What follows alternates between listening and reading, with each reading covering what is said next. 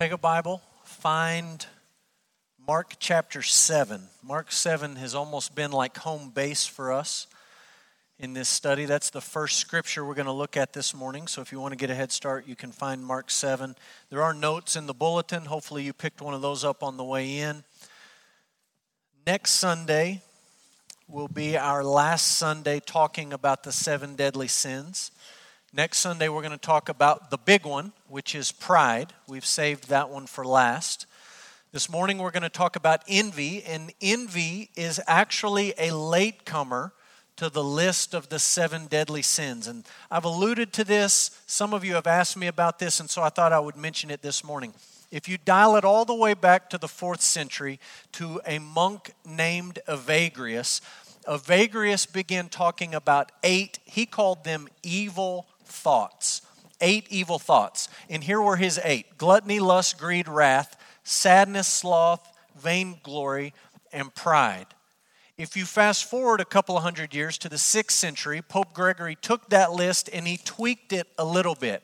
He has gluttony, lust, greed, and wrath the same. He combined sadness and sloth into just sloth.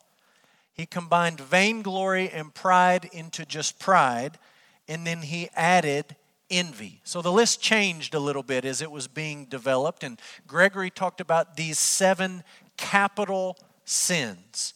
These are conditions of the heart, and out of our heart flows all sorts of sinfulness, sinful behavior, sinful words, sinful actions. But these are conditions of our heart that are sort of the root of what Gregory was talking about in the deadly sins. Envy stuck going forward after Gregory. And so we've talked about Dante. He wrote a book that talked about purgatory, and it's based largely on the seven deadly sins. Up on the top right, Hieronymus Bosch has this famous painting. It's called The Seven Deadly Sins and the Last Four Things. Envy is part of his list. And then last week we mentioned the movie from 1995, Seven. Envy is one of the seven deadly sins in the movie with Brad Pitt and Morgan Freeman. Envy also shows up in a classic work of literature. You may have read it The Berenstain Bears and the Green Eyed Monster. So, about 15 years ago, somebody gave my family a stack, and I mean a stack, of Berenstain Bear books. And we've hung on to them. We've worn this one out. Uh, we've not learned all of the lessons yet, but we've been working on this one. And my kids love to pick Berenstain Bear books at bedtime because it takes like three hours to read a Berenstain Bear book. I don't think they like the Berenstain Bears, but they're milking the clock, so we do we do Berenstain Bears. So this is a riveting tale from bear country, and in this story, Brother Bear gets a brand new bike, brand new. It's really nice. Sister Bear is not happy. Sister Bear is not happy that she got the hand me down from brother. Sister doesn't just want her own new bike, she actually wants brother's new bike. We're going to talk about how that's important as you think about envy. That's when the green eyed monster shows up. Jan uh, and Stan Berenstain did not invent the term green eyed monster, they actually stole it from Shakespeare. Shakespeare in Othello talks about envy as a green eyed monster, something that we've got to reckon with. Green is a good color to think about envy. When we think about green, sometimes we say, I'm green with envy. But when we think about green, sometimes we also think about sickness. Green is a color we associate with sickness. And all of those things are connected envy and the color green and illness. William Willimon explains it like this Most of the other seven can be fun, let's admit it. Lust is at least momentarily pleasurable, so is gluttony. But who enjoys envy? Even for a minute. And the answer is no one enjoys this sin. All of the other seven have some sort of satisfaction, some sort of kick that we get out of them. This one just makes you miserable, it just makes you sick. The great philosopher Socrates talked about envy, and he said it's an ulcer on your soul. You're just sick in the core of who you are. So We're going to talk about envy this morning. We'll start with the definition, and I'm going to give you half of it now and half of it in just a minute. Envy is the sorrowful and resentful awareness of an advantage enjoyed by another person. There's sorrow or sadness involved when you see that you don't have an advantage that someone else has. There's also resentment, anger, wrath, bitterness towards the fact that someone else has the advantage that you wish that you had. The question is, what are these advantages? What are these advantages that we are sorrowful or resentful about when we see them in the lives of other people? I'll give you a list and you can just sort of get the feel for what we're talking about here. Could be a physical characteristic. You look at someone else and you wish that you had their physical characteristics could be achievements, recognition, an experience that someone else has that you wish you had and you wish they hadn't had. Could be possessions, money, stuff, cars, houses, jobs. Could be titles, jobs, salaries. Could be a vacation that someone else gets to experience and you don't get to experience and you wish that you could experience it. Could be age in the sense of you envy someone's youth or you envy their maturity. It's an advantage that someone else has. And when you become aware of that advantage in their life, you find yourself sorrowful that you don't have it and resentful that they have it. It's a little bit different than greed. Greed can exist in isolation. You can just want more stuff. You can just want more money all by yourself. Envy is kind of like the tango. Takes two. There's you with your advantages, and there's someone else with their advantages. And rather than being grateful and thankful for your advantages, all you can think about are their quote unquote advantages the way that we talk about greed and envy sort of make this clear. We are typically greedy for things, for stuff. We are envious of people. Greedy for things, envious of people. If you want to see it on display with no filter, take a trip with me next week to the nursery down at the other end of the building. We'll get a bunch of 18 month olds and we'll put them in a room and we'll put a bunch of toys on the floor and we'll just turn them loose and watch and see what happens. Odds are it'll go something like this one child will go and pick up a toy and begin to play with the toy and enjoy the toy and have so much fun with the toy. There will be other children who could go pick up other toys. There will be other children who have toys in their hands. They're not interested in the toy on the floor. They're not interested in the toy in their hands. All they want is the toy he has or the toy she has. Envy is directed towards other people and the advantages that we see in their lives. It's something you see in the nursery. As adults, it's not something that we grow out of, it's really something that we grow into. You can find a number of biblical examples. You can think about Joseph and his brothers who saw his coat of many colors, they were envious of Joseph. We think about Saul and David, and Saul hears these reports of all the women of Israel singing these songs about David's heroics, and Saul is envious of David. Uh, we can think about the parable of the prodigal son and the older brother who comes in for the field, and his younger brother is back, and they're having a party and they're celebrating, and he got a robe, and he got a ring, and he got a dinner, and he's envious that he never got any of those things. We could talk about the Pharisees who see the crowds flocking to Jesus, and all they want is for the crowds to flock to them instead of Jesus. They're envious. We could even talk about the disciples arguing about who's going to have the best seat in the kingdom, envious of each other and the advantages that they saw in their lives. You know, as I thought about envy this week and I read about envy and I listened to different people give their two cents on it, I almost think that envy is a composite sin. I don't know if you like math, but I'll give you a little mathematical formula. If you take pride and add it to greed and add wrath, I think the end result is envy.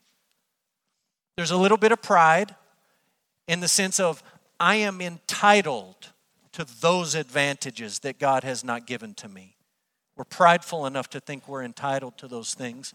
There's greed in that we want more than what we have. And there's wrath. There's a smoldering anger and bitterness that God has not given us what we want and that instead He's given it towards other people pride, greed, and wrath. If that's the makeup of envy, here's the antidote, and this is the rest of your definition humility, contentment, and love are the virtues that correspond with this vice. Uh, it was interesting as I read about envy, all these people saying, here's the virtue that is the opposite of envy, no one agreed on what that virtue is. They all had a different virtue. And I think it's because this is a composite sin, it's a complex sin. There's a lot going on with envy, and so there are multiple virtues that would stand opposite humility to combat our pride, contentment to combat our greed, and love to combat our anger. One of the questions we've asked every week in this series is why are these sins so problematic? Why are they so common amongst us? And I want to give you a few reasons, the first of which should be familiar to you at this point. Number one, our hearts are sinful. We're going to point out there in just a minute and talk about some of the things in the air, some of the things in our society, some of the things in our culture that exacerbate envy. But most basically, we are the problem. Our hearts are the problem. We can't just pass the buck and blame our envy on someone or something else. Jesus himself says this, Mark 7. This should be familiar to you after several weeks of reading it. Jesus said, What comes out of a person is what defiles him. For from within, out of the heart of man, come evil thoughts, sexual immorality, theft, murder, adultery, coveting, wickedness, deceit, sensuality, envy slander, pride, foolishness. All of these evil things come from within and they defile a person. You got to make a decision when it comes to sin. Do you agree with what Jesus says about it, or do you agree with what the world says about it? Jesus says, most basically, the problem with these seven sins and envy in particular, as we think about it this morning, the problem is us. It's our hearts. It begins with us. Secondly, why is this such a common problem? We fool ourselves into thinking this is not a problem in our lives. And it's really easy with envy to fool ourselves. As much as any of the other seven deadly sins, it is so easy to talk yourself into thinking, you know, that one about anger, he kind of landed a punch there. The one on lust or gluttony or sloth, yes, but envy doesn't really seem like it's a problem. It is so easy to fool ourselves into thinking that this isn't a problem in our lives. Let me explain what I mean. Look at these two men. On the left, Patrick Mahomes. You know how much I wish that I had hair like Patrick Mahomes? That is an advantage I have not been given. Head and Shoulders has never called me to say, would you be our spokesman for a new campaign ad? I'm not expecting them to call me. You know how much money he gets paid to play football? Hundreds of millions of dollars. Do you know how much I would like to have? A hundred, hundreds of millions of dollars? It'd be fantastic. Uh, do you know how far he can throw a football? If you gave me a football, I'd probably be lucky to throw it to the back of the sanctuary. And Pat Mahomes just stands on his back foot and he just flings it and it just goes and it goes and it goes and it goes. Can I tell you something? I am really not envious of Patrick Mahomes. Really, I'm not. I joke about the hair and the money and the, the big arm, but I don't spend a lot of time day to day really being envious of Patrick Mahomes. He's too far distanced from me in life. Uh, the same would be true of The Rock, who has a much nicer haircut than Patrick Mahomes. right? Dwayne Johnson. This guy was ripped when he was a wrestler, and then he quit wrestling and he got more ripped. He's got muscles on his muscles, unlike me, who has no muscles. And he stars in these blockbuster movies, and they pay him all this money to be in these action movies. I'll just be honest with you, I really am not green with envy toward Dwayne Johnson. It's really not a problem in my life. I, give you these examples, I could give you other examples, and I can honestly say, I'm not super envious of those guys. It's not eating me up, it's not an ulcer on my soul. Here's the thing that's not how envy usually works. It's usually not directed to somebody who's far removed from you in life. It's usually directed to someone close to you in life. Look at this quote from Rebecca DeYoung. She says, Enviers don't usually envy those who are far removed from their lives and lifestyles, or who are vastly more talented or successful than they are. They tend to envy people to whom they might actually be compared unfavorably. That is, those who are just like them, only better. When it comes to envy, the temptation really is not for me to envy Pat Mahomes or The Rock. The temptation for me really isn't even to envy the celebrity megachurch pastor with a million dollar book deal and speaking at all the conferences and the biggest church in the United States. That's not really even something that I would struggle with when it comes to envy. The question with envy for someone like me is what about the pastor right down the street whose church is a little bit bigger? or who's baptizing a few more people, or his budget is not millions of dollars bigger, but it's just a little bit bigger. Somebody who gets a little bit more recognition or credit for things. That's the person that I'm going to struggle with envy towards. And the same is true for you. It's not going to be some celebrity. All right, we can watch lifestyles of the rich and famous and dream about these massive homes, and we can sort of laugh and joke about envy, but it's really directed towards your neighbor Are you envious of the person who is like you, who just has a few more advantages? So we fool ourselves into thinking this isn't a problem when really it is. Thirdly, why is this such a common problem? Our lives are largely lived on social media. Social media is not the cause of envy, our hearts are the cause of envy. Social media is like gasoline on the fire. It takes what's already there and makes it worse. One of the authors I read this week was describing symptoms of envy. How could you diagnose it? How could you see if it was maybe an issue in your life? And he said, look for these things comparison, complaining, and criticism. If you're a person who's constantly comparing, you're a person who's constantly complaining, a person who's constantly criticizing others, envy is probably taking control of your heart. I don't know if you've been on social media lately or not. Comparison, complaining, criticism. There's plenty to go around, which makes me think that there's plenty of envy going on in our hearts. One last thought is this I think this is important. Why is this such a common problem? It's common because our perspective is limited. Here's the reality you and I just don't know very much. We're not as smart as we'd like to think we are. We don't have a grasp of the big picture of what God is doing in our lives or what God is doing in our world nearly as much as we think that we might. And I'll tell you an old story, an old Chinese parable about two neighbors. I think it makes my point. Two neighbors lived right across the street. They were both farmers, they both had a ranch. The man on this side of the street was constantly envious of his neighbor across the street because the neighbor across the street, the farmer across the street, had a beautiful horse. It was a one of a kind horse. No one else had a horse just like this. And he loved this horse and he bragged about this horse and he took joy in this horse. And this neighbor over here constantly looked across the street, saw his neighbor's horse, and thought, you know, I'm a little bit sad that I don't have that horse. Quite frankly, I'm a little bit angry that he has it. I think I'm entitled to a horse like that, and I'm just green with envy towards my neighbor and his horse. One day, the horse jumped the fence and ran away. And the man who owned the horse was devastated. I mean, he was heartbroken. He couldn't even get out of bed. He moped around. He cried. He whined. I mean, he was just crushed.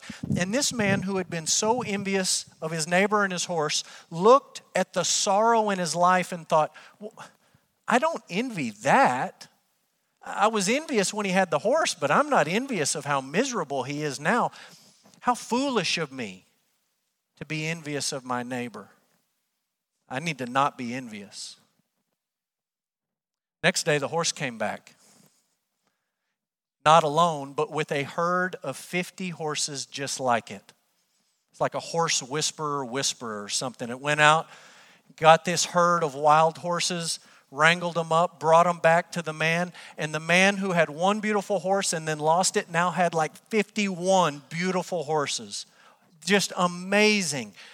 And here's this old neighbor over here looking across the street thinking, I'm envious. Why couldn't those horses have come to my house? Why couldn't I have half of them? Why does he have to get all of them and I get none of them? It's not fair.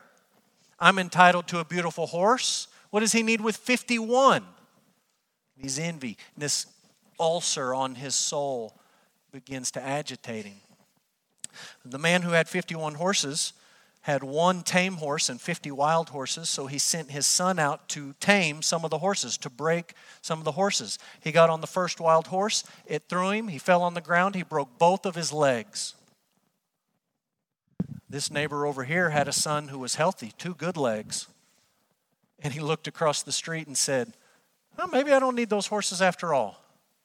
I mean, my son is healthy. I should be thankful for that. I shouldn't shouldn't be envious. I, I didn't know that was going to happen, and I'd like to have the horses, but I don't want to have a crippled son. So, a little bit silly for me to be so envious. Next day, General, the military came by and he was recruiting soldiers for a war. And he came to the man with an injured son and 51 horses. And he looked at his son and he said, Yeah, you're, you're crippled. You can't fight. We went across the street to the man who had no horses and a healthy son and said, Your son will do just fine. He's coming with us.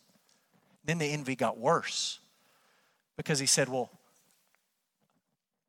I don't want a crippled son, but he gets to stay home and he's not in danger, and my son's going to have to go fight and he could lose his life and it could be devastating for our family. I just wish I had 51 horses and a crippled son. I'm envious of that. And now my son's being conscripted into military service. He went off to fight, he fought bravely. In fact, it was his heroism that turned the tide in a battle, that turned the tide in the war. And the son from the envious farmer became a national hero, while the other man's son remained anonymous and at home and crippled. The man looked at his lot and he said, What great fortune has come to my family that I didn't have a horse and that they didn't come back to my house and that my son didn't break his legs and that he did have to go fight and that he was able to earn a great reputation for our family. And in the parable, it goes on and on and on. There's about 20 or 30 iterations of this same theme. And the point is really obvious. We don't know anything about today, much less tomorrow. We look across the street, we look across the row, we look across the aisle at school or work, and we're so envious of other people. We don't even know what we're asking for when we're so envious of the things that other people have and their advantages in life. Our perspective is limited. And because it's limited, we end up being envious about the silliest of things. Here's something that's not silly it's the consequences of envy. This is a deadly, deadly sin. And I want to give you a, a few thoughts about why this sin is so deadly. Number one, envy is like a cancer of the soul. That's not just what Socrates said. That's not just what I say. That's what the Bible says. Envy is like cancer of the soul. Look at Proverbs 14 30. A tranquil heart gives life to the flesh, but envy makes the bones rot. You understand, the author of Proverbs is not telling you envy will give you bone cancer. The author of Proverbs is telling you in poetic form that envy feels miserable. It will make you physically feel and mentally feel and emotionally feel like you are rotting away from the inside out. Is a nasty, soul rotting sin. It mostly affects you, but it doesn't only affect you. What are the consequences of sin? Why is it so deadly? Number two, it destroys our ability to experience joy. The person who is consumed with envy cannot, cannot experience joy. They are completely oblivious to all of the blessings and all of the advantages in their life, and all they can think about is they're consumed with the advantages in somebody else's life. Look at this quote. Dan Boone says, Envy is the ongoing regret of the life we have been given. What a miserable way to live. To constantly look at your life and be mournful and sorrowful and angry and bitter at the life that you've been given. That person will never be able to experience joy for the things that they have been given. It destroys our ability to experience joy, and closely related to it, it destroys our relationships. This is where it begins to move outside of us. Envy will destroy our relationships. I like what Joe Rigney says about envy. He says, Envy is a feeling of unhappiness at the blessing and fortune of others. If that's how you feel about others, you're unhappy at their blessings and their good fortunes, you will never be able to have solid, biblical, gospel centered, loving, Christ like relationships with other people when you're just constantly unhappy at all the good things that God has poured into their life. I told you an old Chinese story, let me tell you an old Jewish story. This is not a Bible story, it's just Jewish folk story. There was a town, and in the town there were two merchants. One merchant on this side of the street, one merchant on this side of the street. They both had shops, they were both in the same sort of business. This merchant was moderately successful. He wasn't going hungry, his kids weren't without clothing. He was moderately successful. The merchant on the other side of the street was incredibly prosperous. He was incredibly wealthy. He did multiples of the amount of business as his neighbor. And this moderately successful businessman constantly looked across the street and he was envious. Constantly envious. Sad that he didn't do as much business as that guy. Angry that that guy did as much business as he did and entitled, feeling entitled to all of the advantages that his neighbor had. He was just miserable, eat up with envy. One night, God sent an angel to the moderately successful, envious businessman. The angel came in a dream, and the angel said to him, I'm going to give you anything you want. I see that you're struggling with envy. I'm going to give you anything you want a complete blank check, one wish for anything that you want. Here's the catch whatever you ask for, I'm going to give to the man across the street double. Moderately successful merchant found himself in a pickle. He thought, well, I could ask for a million dollars, but he's going to get two million. Then I'm going to envy his 2 million bucks. I could wish for health, but he's going to be twice as healthy. He'll look like the rock in a week. I could pray for more business, but he's just going to get double the business. Don't know where it's going to come from, but he's just going to outdo me. And then he had a thought, and he said, This is what I want. I want you to make me blind in one eye. I want him to be blind in both. How are you going to love somebody when you're completely eat up with envy? When you're constantly angry and sorrowful and resentful at the blessings that God has given to someone else rather than recognizing the blessings that God has given to you. It's impossible. It destroys your relationships. Fourth, why is it deadly? It makes it impossible to be godly. You cannot be a godly person if you're envious. And I've given you verses in Romans, Galatians, Titus. Look them up, study them, dig into them. All three of those passages contain nasty, what Bible scholars call vice lists lists of vices, of sin, of wickedness, of depravity. The lists are horrific, and in all of them, you'll find the sin of envy.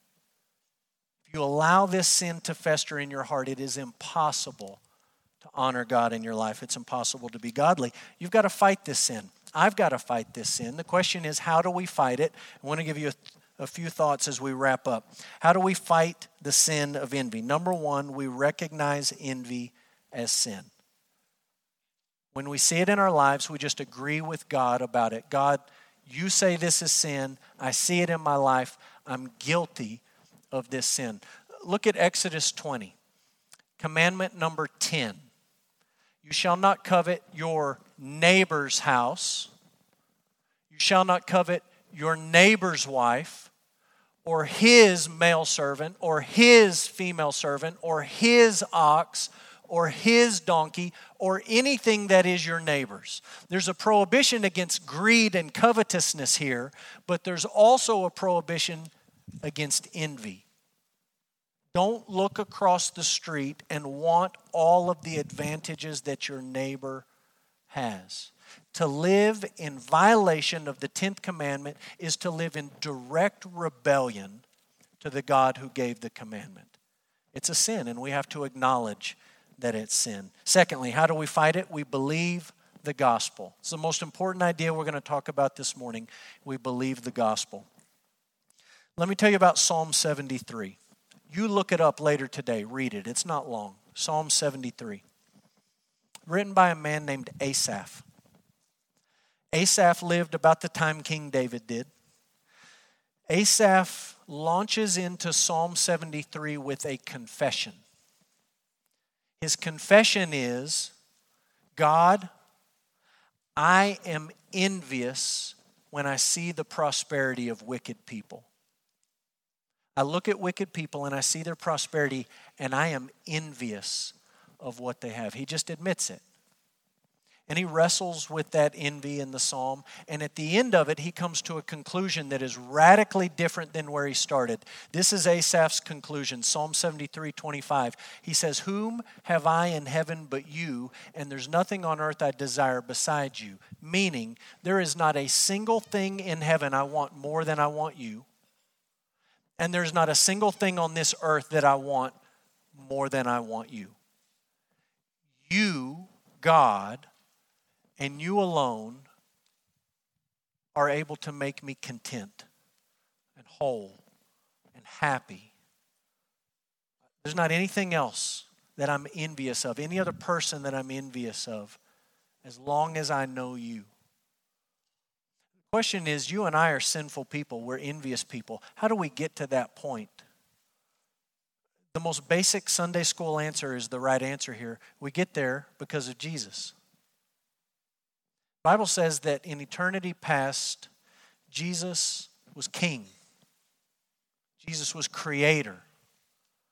Jesus, sitting on the throne of heaven, after creating humanity and seeing humanity rebel and fall into wickedness, Jesus was not envious of our lot in life. You understand that? Jesus did not come to the earth and live on the earth as a human being because he was envious of what we were going through. Yet he came. He humbled himself. He became a servant. As a servant, he humbled himself to the point of death, and that death was death on a cross. And that death on a cross was a substitutionary death where Jesus died for our sin and our wickedness and our greed and our gluttony and our sloth and our lust and our envy. He took the penalty for our sin. Philippians 2 describes it. He emptied himself, he became a servant. He humbled himself to the point of death, even death on a cross. Why? So that in the end, every knee would bow and every tongue would confess that Jesus Christ is Lord. That every human being who trusts in Jesus would be, be able to say with Asaph, Jesus, there's not anything in heaven I want beside you. I'm not going for the mansion. I'm not going for the retirement plan. I'm not going for the cabin in the woods. I'm going for you. There's not anything on this earth that will satisfy me besides you. The answer is Jesus. We sang just a moment ago, When I rise in the morning, give me Jesus. It's a prayer saying, That's what I want. I'm not asking you to give me a great day. I'm not asking you to make everything easy. I'm not asking you to make me healthy, wealthy, happy, all the rest. I just want Jesus. That's the hope of the gospel. Gospel is not some promise that God will fix all the stuff in your life that you don't like. The hope of the gospel is God will give you Himself, He'll give you Jesus. Recognize it as sin, believe the gospel. Number three, how do we fight this sin? Commit ourselves to worship in the Word. That's part of Psalm 73. When you go back and read it, you'll see it. Asaph in the beginning is envious of the wicked. In the end, he's believing the good news of the gospel. He's trusting that God is all that he needs and all that he wants. And in the middle, do you know how he gets there? It says he goes to the sanctuary, he goes to worship. He knows that all the mess around me and all the mess in my heart is going to lead me astray. And I need to come back and center my heart and center my mind on the truth about who God is and what He's done for me. That's why we gather in this room every week. We sing the same old stuff. I tell you the same old stuff over and over and over and over and over again. I have nothing new to say to you. Just the same old stuff over and over and over again. Because all during the week, our hearts lead us astray. The world makes it worse. Social media makes it worse. Everything makes it worse. And we stop once a week and we come back together as the people of God, as a church family, and we say, no, no, no, no, no.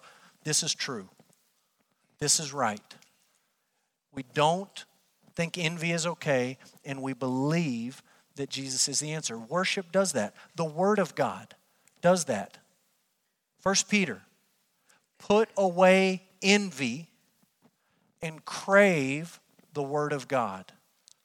Worship in the Word. That's how we fight this sin. One more thought. How do we fight the sin of envy? We practice stewardship. We practice stewardship. Matthew 25 is the parable of the talents. The master is leaving. He gives to this servant five talents. He gives to this servant two talents he gives to this servant one talent. The master does not want the servants to be envious of the talents.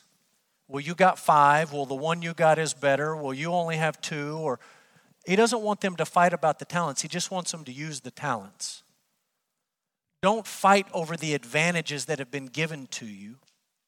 Just use the advantages that have been given to you be a good steward. I'm not just talking about money, I'm talking about any of the advantages that you might have in your life, any of the blessings that you might have in your life. Maybe you have five.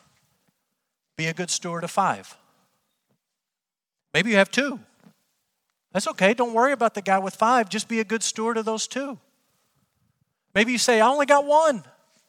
I got one advantage. Be thankful for it and use it.